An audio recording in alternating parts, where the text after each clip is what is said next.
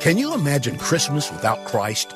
As God's children, we must realize that without Jesus, there's no redemption, no salvation, no hope for eternal life in the Father's presence, and no Christmas. Join us today as Pastor Rander teaches how God, in His wisdom, sent Jesus to dwell among us and save us in this message, Emmanuel.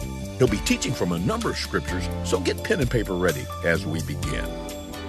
Have your Bibles? Once again, turn to Matthew chapter 1. Matthew chapter 1, verses 21 through 23.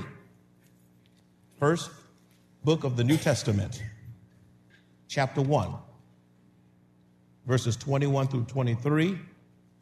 This is the third and final message in this series that I've been preaching in recent weeks. And, it, and the word of the Lord reads, And she will bring forth a son, and you shall call his name Jesus, for he will save his people from their sins.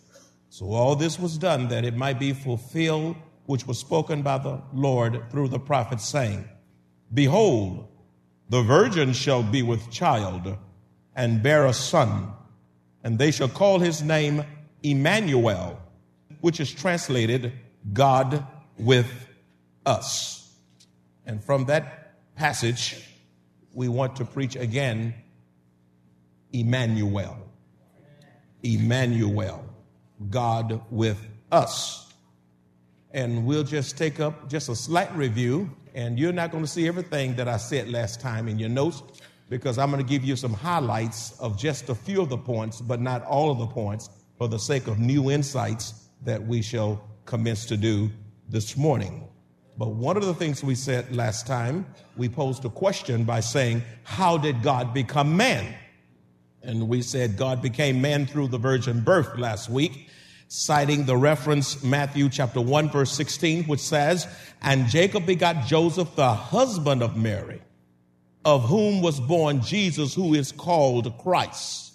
From Matthew chapter 1, uh, verses 2 through 15 in the genealogy of Jesus Christ, you see one person begetting another person, begetting another person, begetting another person, until you get to verse 16 of chapter 1 uh, in Matthew. Then the begetting comes to a screeching halt. Matthew is making a clear distinction that Joseph, Joseph is not the father of Jesus. He is the husband of Mary. But Jesus is not Joseph's biological offspring, which validates the virgin birth. And then we pose the question to you, why is the doctrine of the virgin birth or the incarnation so important? And the first reason we gave last time, and it's not going to be in sequential order as it was. I'm gonna be, these are highlights.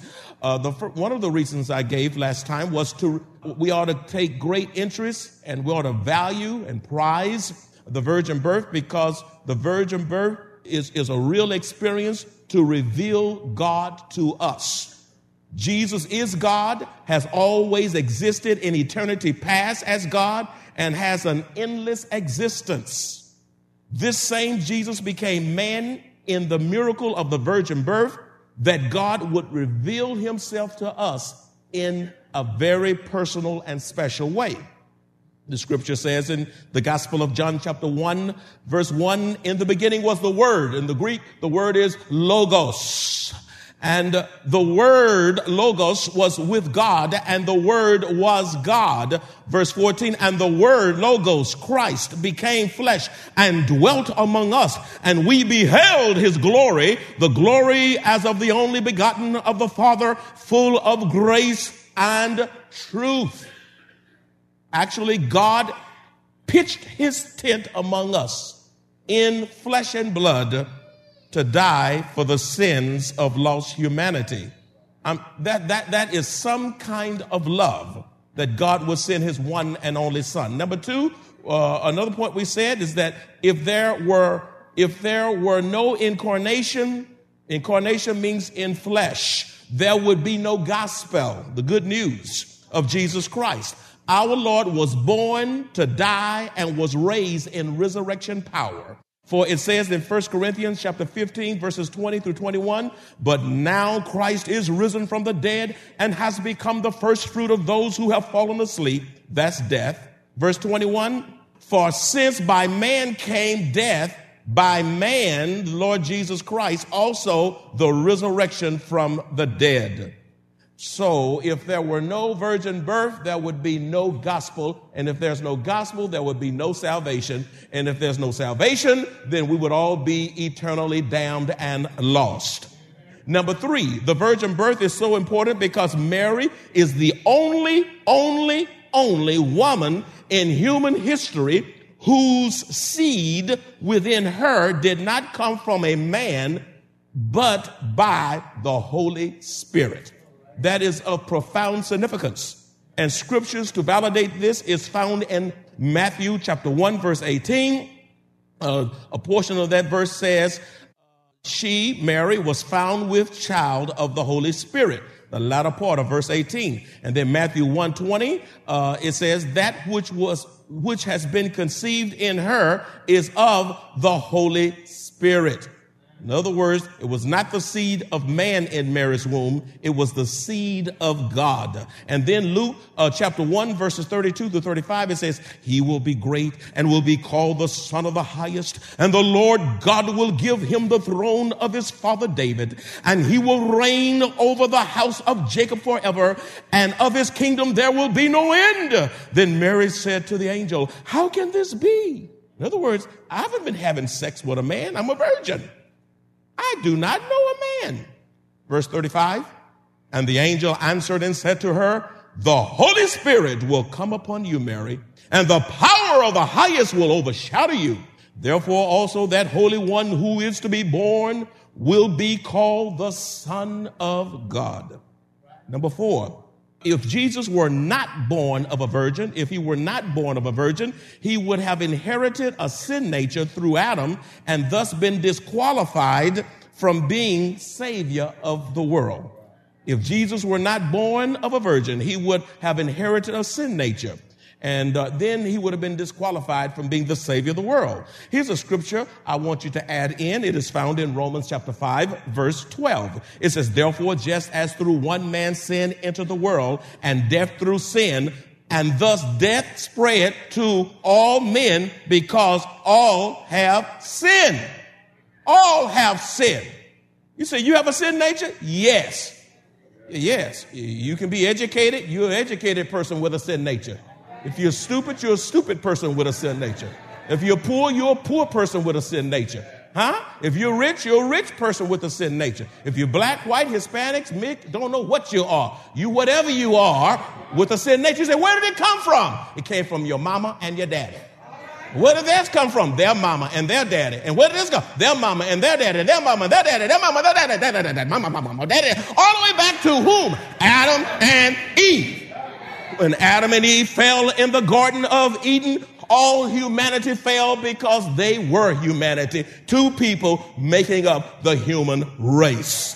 So when they fell, the human race fell, and we inherited our sin nature from our uh, parents, Adam and Eve. You see. But Jesus, thanks be to God, uh, 2 Corinthians 5.21 says, For he made him who knew no sin to be sin for us, that we might become the righteousness of God in him. It was only through the supernatural conception of Christ that he could be born of a virgin. In other words, the human nature of Christ was conceived in the womb of Mary by the power of the Holy Ghost without the seed of man.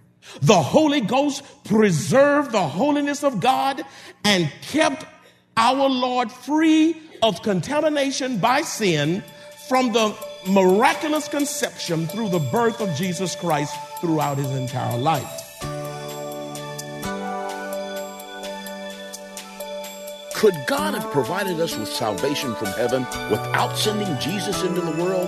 Well, maybe so. But how comforting is it to know that Jesus dwelt among us, completely understands us, and lived to die and rise again so that we can live with him for all of eternity. Listening today as Pastor Rander continues to explain the miracle of Jesus' life in this earthly plane in this message, Emmanuel. He'll be speaking from a number of scriptures, so get your pen and paper ready as we begin. Number five, if one does not believe in the virgin birth, he cannot be saved. That's how important the virgin birth, that's how important the incarnation is. If you do not believe in the validity of the virgin birth, you cannot be saved. Jesus is God wrapped in human flesh. He was not some floating spirit. He was not some kind of whatever. He was God. He was God wrapped in flesh. He was and is fully God and he is fully man. Second John 7 says, for many deceivers have gone out into the world who do not confess Jesus Christ as coming in the flesh. This is a deceiver and an antichrist. This person is against Christ. You must believe that Jesus took on a real body because had he not taken on a real body, he could not have died a real death. Number six, without the incarnation, say incarnation, incarnation. we would have no Savior. Since Jesus is God and cannot die in heaven, eternity past, he had to be born of a woman to receive his humanity. He had to be fully God and fully man to accomplish the redemptive work of God. Ephesians chapter 1 verse 7 says, In him we have redemption through his blood, the forgiveness of sins according to the riches of his grace. Hebrews 2.14 says, Inasmuch then as, as the children have partaken of flesh and blood, that's us, he himself likewise shared in the same. The same what? Flesh and blood. That through death he might destroy him who had the power of death. That is the devil. Number seven, Jesus was born of a virgin to destroy the works of the devil.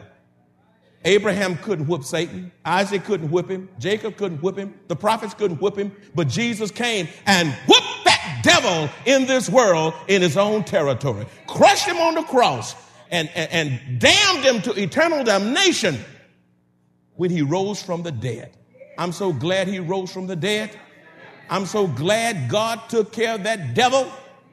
You got some devil worshipers. Ooh, hell is going to get them. Devil worshipers? Huh. You better change your allegiance and worship God. We don't worship people. People let you down. We don't worship things. You don't worship the dollar. You don't worship folk. Folk let you down. But I know a God who won't let you down.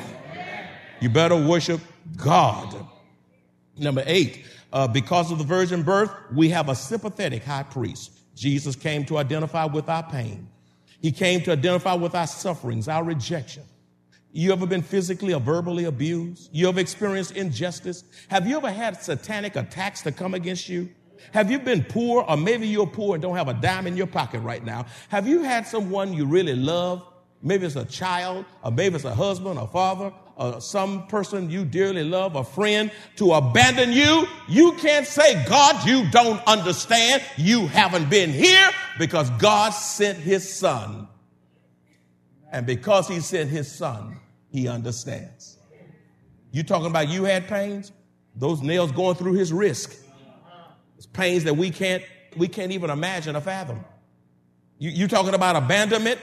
They left him, uh, so many left him until they looked at his disciples and asked them a question. Are you two going away? I mean, you talking about hurt, you talking about injustice, you talking about being spat on, ridiculed, death threats, and even they, they crucified him on the cross. None of us in here have gone through that kind of experience. We have, so when you go through your issues, you can talk to God, and, and God lovingly, compassionately understands where you are because Jesus has been there in every way possible, according to Hebrews chapter 4, verses 14 to 15. Number nine, without the virgin birth, man could not be reconciled back to God.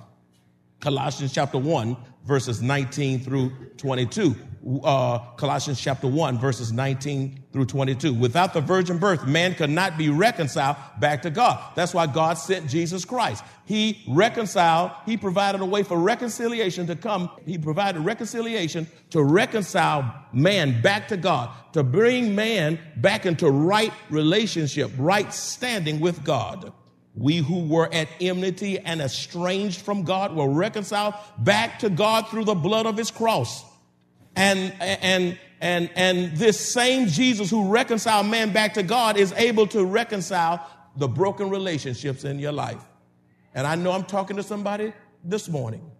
You know someone that you're not in good relationship with.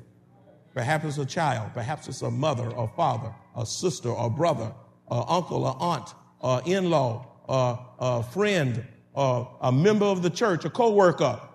And God is requiring you to get it right.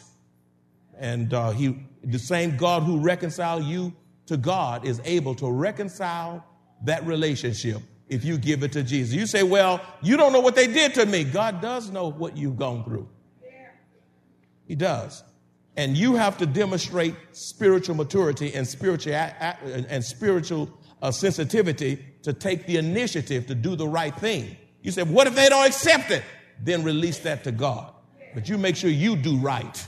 And God will bless your heart for doing the right thing. You're not, listen, you're not responsible for how they respond. Huh? No, no, no, no. You are responsible for doing the right thing according to the word of God, the spirit, spirit of God, to the glory of God. You do what's right and then leave the results to God. And don't expect to see results right now. Amen. You didn't get fixed right now. Amen. It, it, took a while for God to work on you. and you got to be patient. And you know what? We still have to say, be patient with me because what? God is not what? Through with me. Ah, I don't want God to get through with me. oh, no. Now, all of that was review. Let's commence with new insights for today. Y'all hanging with me? What should be our response to the incarnation? This is how we're going to conclude the message, the series. What should be our response? I thank God for the vir- How many of you thank God for the virgin birth? We've been preaching now. This is the third, third Sunday. The incarnation. What should be our response as believers to the incarnation? Number one, God must first be in you before he is with you. That's right. Now, some folks saying God is with, with me, but listen, that's just talk. If he's not in you, he's not with you. Colossians chapter 1 verse 27 says to them, God will wield to make known what, what are the riches of the glory of the mysteries among the Gentiles, which is Christ in you. I love that, that latter part. Christ in you, the hope of glory. When you have Christ in you, you have hope in you. You have glory in you. He is a down payment, a guarantee that you are saved and you will inherit greater things to come because of Christ who is your blessed hope. That's right. You, you, you need not be suicidal. Yeah, that's right.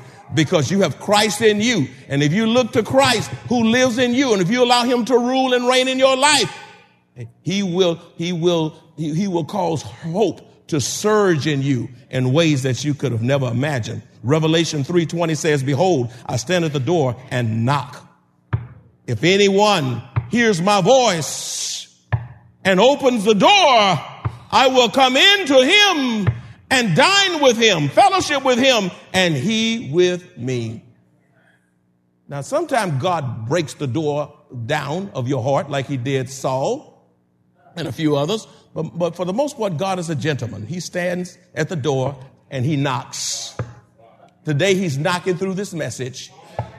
And at the end of this message, you'll have to have enough God in you or, receive God, uh, a crowd for God, that you would open up the doors of your heart and allow this Jesus who's knocking to come into your life. You have to open the door and say, Lord, I let you in. I surrender to you, my one and only Savior. I made a mess of my life. I have, I, am in the pits right now, and I need you to rescue me from my selfishness and my sinfulness and my, and my, and my ugliness and save me by your shed blood. And God will come into your heart if you open the door of your heart and let him in, and he will fix you like only he can fix you. Drugs can't fix you. Alcohol can't fix you. Your mama can't fix you. If your mama could fix you, you'd be fixed by now.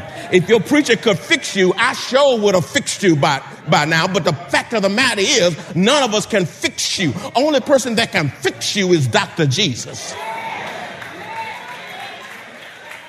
God Almighty. You've got to open the door of your heart and you must let him in. Number two, what should be our response to the incarnation? We should respond by anchoring our faith in Emmanuel and trust the words of God and not the words of men, which will enable us to weather the storms of life. We should anchor our faith. Don't you anchor your faith in pop stars. They die. They, they, they, they're not a perfect example. You know? Uh, don't anchor your, your faith in celebrities. Don't anchor your faith in money or yourself or prestige. Don't anchor yourself in good looks if you think you look handsome or pretty.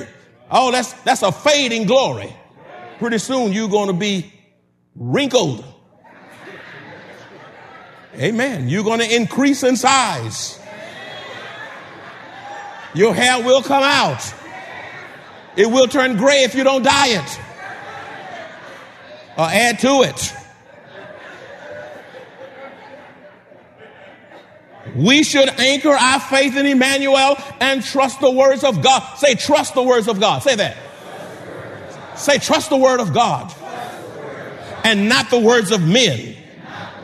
When you trust the words of God, anchoring your, your hope and your faith in Emmanuel, He will help you. He will enable you to weather any storm that intrudes into your life. That's right. Now, some storms we create ourselves because we're rebellious. We don't want any counsel. We don't want to hear anybody. We think we know what we're doing. And God just said, okay, you know what you're doing. I just let you make a fool out of yourself. And you, like the prodigal son, will have to come to your senses and cry for God's mercy and go back and make it right. I love what Luke 137 says, for with God, nothing will be impossible. With God, not, not with man, but with whom? God. And oh, how many of you would be so better off had you not believed the words of men over the words of God. You believe some lovey-dovey man and you were left high and dry. That's right. That's right. The world is full of lies. You believe some lovey-dovey woman. Her, her cuteness can't keep you. That's right. That's right. Words of men, words of women, words of people. You got to believe the words of God. God won't let you down. You got to hold on to this book. You run up a cell phone bill, but I guarantee you, talk all day with God, there's no bill. No bill, no taxes, no cutoffs. No cutoffs. No cutoffs. Some of y'all need to get out of debt by, by cutting off that cell phone. Talking to folk that's going to leave you with blasted hopes and shattered dreams. Number three, I'll leave that alone. That's enough of that. Number three, the incarnation of the Son of God, which is the act of clothing in human flesh and he subjected himself to his own creation is the greatest expression of the Father's love and also the greatest expression of obedience and humility by the Lord. The greatest expression of love is seen in God sending his one and only Son, the Lord Jesus Christ, sent him to be born to die. And then Jesus Christ comes in obedience to the Heavenly Father's will, and he obeyed from his birth all the way to his death. Absolute obedience to Christ. Philippians chapter 2, verses 5 through 11. Everybody with a Bible, you find that. This is called the kenosis passage. It is a critical passage as it relates to the incarnation. Uh, it's just, it's profound. If you can't find it, look at the table of content and get there as fast as you can uh, uh, Philippians chapter 2, verses 5 through 11. Y'all hanging with me? We're talking about how to respond to the gift of the virgin birth, of the incarnation. It says in Philippians 2, verses 5 through 11, let this mind be in you, which was also in Christ Jesus, who being in the form of God, did not consider it robbery to be equal with God. God, I don't want to leave you. I'm going to stay up here and enjoy this glory with you, God. No, he didn't think like that. He humbled himself. He's, verse 7 but made himself of no rep- reputation, taking the form of a bondservant and coming in the likeness of men and being found in appearance as a man. He humbled himself and became what? Obedient. Underline that. Humble and obedient to the point of death, even the death of the cross. Therefore, God also has highly exalted him and given him a name which is above every name, that at the name of Jesus, every knee should bow of those in heaven and those on earth and those under the earth. And that every tongue should confess that Jesus Christ is Lord to the glory of God the Father. Wow.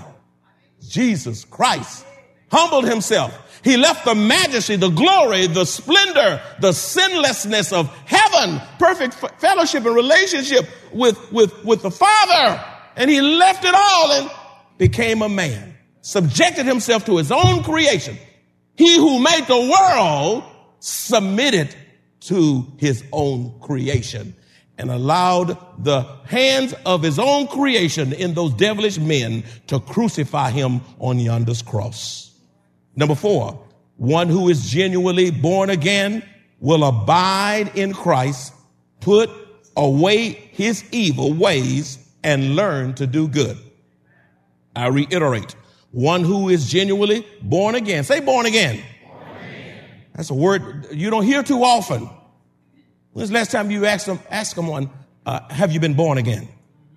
One who is genuinely born again will abide in Christ, put away his evil or her evil ways and learn to do good. Isaiah chapter 1, verses 16 through 17a. Once you, a lot of folks say I'm saved, but you don't see any signs of salvation. Your faith ought not just be a said faith, it ought to be a lived faith. Isaiah 1, 16, 17 says, wash yourselves, make yourself clean. I believe there's some dirty folk in here somewhere. Some folk been sleeping around with folk you're not married to. You need to wash yourself. Somebody been gambling with the Lord's money. You need to wash yourself. Huh? Somebody been cussing. You need to wash your mouth. Somebody been looking at the wrong stuff on television. You need to wash your eyes.